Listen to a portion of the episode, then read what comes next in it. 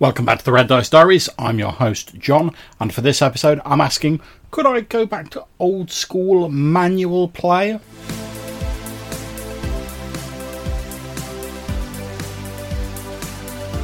Okay, so let me preface this episode by saying that I am actually a big fan of technology. I store my prep in Obsidian Notes after trying a number of different note apps. I love having the ability to automate, speed up certain math bits of D&D. I think having information about items, abilities and the like stored online so you can quickly reference and search them without having to page through books is a great time saver. So no, I I don't have any hatred of technology, but what spurred these this sort of thought experiment, if you want to call it that, was our OSE game on the 4th of March. We had a number of technical problems with Foundry VTT. And when I say that, I mean there were numerous connection problems during the game. Changing maps was taking an absolute age. Players were dropping out or lagging a great deal. At one point, I even had to share my screen via Zoom just so they could see the map and make several of the rolls for the players using the automated roller. Now, normally I'm a big fan and advocate of Foundry VTT, so I think it's got some great features. But recently, I seem to have been having nothing but issues with it. Now, I'm lucky enough to have some great players who have bared with us during the technical issues with good humour, and we still had fun during the session. Luckily, I've also got players who are more tech savvy than me, and like I say, I'm not a complete Luddite, but neither am I an IT consultant, and they've been prepared to help out with the issues, both in and out of the game, really going above and beyond. So, shout out to Dave Hodgkinson and Darren Green, aka RFED, who've really been a great help during this. But these issues have become increasingly regular and more frustrating over the past few months. It's doubly frustrating given that nothing has really changed on my computer system in the past few months. Also, because of the amount of hours I've put into getting maps, tokens, etc., on the Foundry VTT system much as I enjoyed running the session, and don't get me wrong, I really did, the constant issues are a bit of a dampener on my enthusiasm. Although, don't get me wrong, I'm definitely going to keep running the campaign because I very much enjoy it. It's just that these technical issues just take a little bit of that shine off at the end of a session and make everything a little bit sort of extra hassle, which as you know out there, GMs like running a game takes you have to spin a lot of different plates at the same time, and you don't need someone adding a few more. So it's got me thinking, what can I do as a backup, and could I go back to running things manually? Now, obviously, I can't run completely manual face to face with the current group I've got because a number of the players live in different countries. But I love the group we've put together and I want to keep GMing for them. So, what can I do? Is there some sort of compromise solution I could reach with this? Well, it's been my general experience that the more complicated something is and the more different options it gives you when it comes to technology, the more chance there is of stuff going wrong. Now, don't misunderstand me. Normally, I love options. I'm often banging on about it in my RPG reviews and stuff like that. However, I've also got to have something that is reasonably reliable. Like I was saying, much as I love GMing, it's stressful enough without having to deal with tech malfunctions on top of that. So I've been spending a bit of time looking at potential backups or simpler options that I could use. And one of these was the very simple browser based VTT Owlbear Rodeo. I'm currently playing in a drop in Sunday OSE game run by the author Gavin Norman, he of Necrotic Gnome fame, and we use Owlbear Rodeo for that. It basically has a dice roller, allows you to import graphics as map, and slide little tokens around on it. That's pretty much all it does. And in fact, my old mate Pete Jones of the Dragons Are Real podcast did an excellent video talking about Owlbear Rodeo a while back. I'll put a link to his video down in the description. So the day after the session, which was actually today as I'm recording this, because I'll record a bit ahead, I had a tinker with Owlbear Rodeo, and thanks again to Darren Green for helping me give it a test run. And I was able to create a version of the main campaign map from our Smoke and Snow game in about 10 minutes. Now, don't get me wrong, it doesn't look quite as snazzy, it doesn't have any extra functionality or anything like that.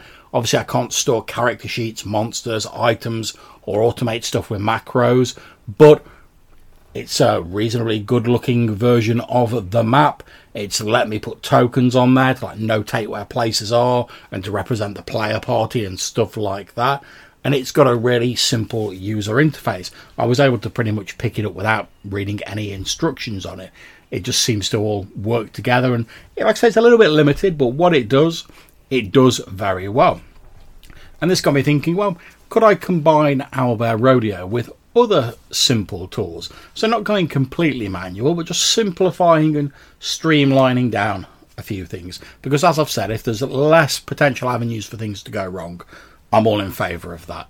So I'm not sure if I'm going to use Owlbear Rodeo as my main VTT because I do like the automation options and stuff like that. However, it is nice to have a simple option available as backup if nothing else. So if Foundry VTT or whatever solution I use in the future continues to arse up, then it wouldn't take me long to send a join link to the players, jump quickly on Owlbear Rodeo, and we can use that.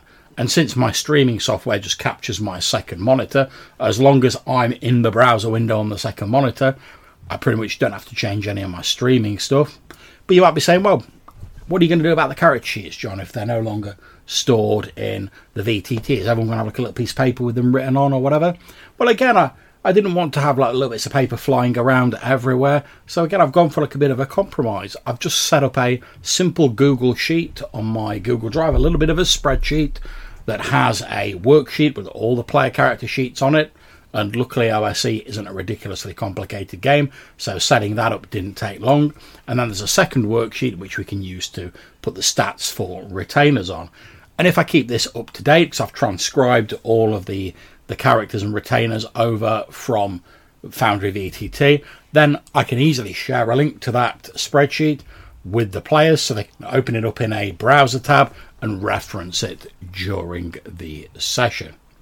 So, what about all the other stuff that Foundry VTT does? What would I do with that? Well, most of the monster stats I use are either straight from OSE or I have them written down in my Obsidian Notes vault, so I could pretty easily access them. I mean, we might have to look up rules, details for items, and do a bit more basic math, but generally, as long as the players know the stuff on their character sheets, I can no doubt handle all the NPC stuff.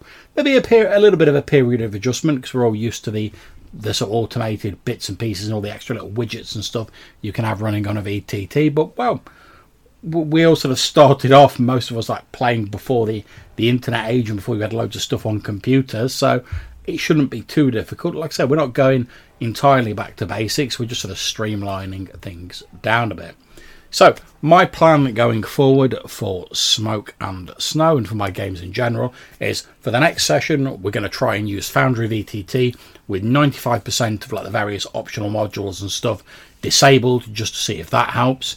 If we start having loads of problems again during the session, I'm going to quickly send the players the link to the Google Sheet and Owlbear Rodeo, and we will jump onto that and use that for the session. And if this happens a few times, then we'll potentially look at transferring over to that as a more permanent solution. Now, as is often the way with this sort of thought experiment, it's more sort of turned into a thought avalanche for me, where I've been sort of mulling it over.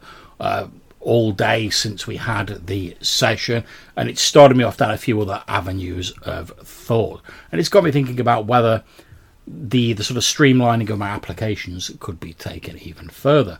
For example, I've got a paid Zoom account at the moment that I use for, well, I, I use it for Johannes's uh, Burning Wheel game and for my Smoke and Snow OSE campaign. And whilst it works really well, I've been trying to streamline my expenses recently, what with the cost of living and seemingly everything else going up in price. So I'm wondering, do I really need that that paid Zoom account? Now, unfortunately, because I've had to streamline down a bit, I've had to stop supporting a number of Patreons and the like to try and save a bit of money. And it occurs to me that, well, the video and audio capabilities of Discord, which is obviously free, have come on in leaps and bounds over the last few years. I mean, we're using Discord exclusively for the OSE game that Gavin runs, and it works pretty well. So I've started to think, well, perhaps I should scrap my Zoom subscription and just use Discord. After all, it wouldn't take much to set up a small server, invite the players to it, have a, a video slash voice room on there, and we just run it out of that. Again, if I can put it on one of my monitors, I can capture that specific screen instead of the Zoom screen, and it shouldn't have any problems for my streaming software. So, but who knows, we'll see in the future. So, those are my thoughts about how I might potentially streamline or sort of go for simpler options with my campaigns going forward ironically, as I'm sort of thinking about simpler things and I'm having more problems, that I'm now probably using the, the most sort of high tech computer I've ever owned in my life. But the, the software at the minute, certainly with Foundry, just seems to be causing an awful lot of grief. Hopefully, disabling all the various optional stuff will sort that out. But if it doesn't, I'm taking comfort in the fact that I have got much simpler options and while they're not perfect, because what is, at least it will enable us to run the game in a, a similar manner to what we've become accustomed to. So, have you got any thoughts about taking things back to a simpler basis, whilst within your own limitations? Like I say, I can't go fully back to the basics because I, I need video conferencing to like speak to my players. But have you got any thoughts about how you've maybe streamlined your own games or taken them a bit back to basics? Or are you a full ahead all the tech, all the time person. Either way, I'd love to hear your thoughts on this and whether you've managed to streamline your own games or whether you've suffered with tech problems yourself. Maybe we can all bemoan all the various irre- irregularities of technology together. If you'd like to get in touch, you can leave us a voicemail message either using SpeakPipe or Anchor. There'll be links down in the description. Or you can send us an email to rddrpgpodcast at gmail.com. Until we see you again, take care, stay safe, and whatever you're playing, have fun. Take care.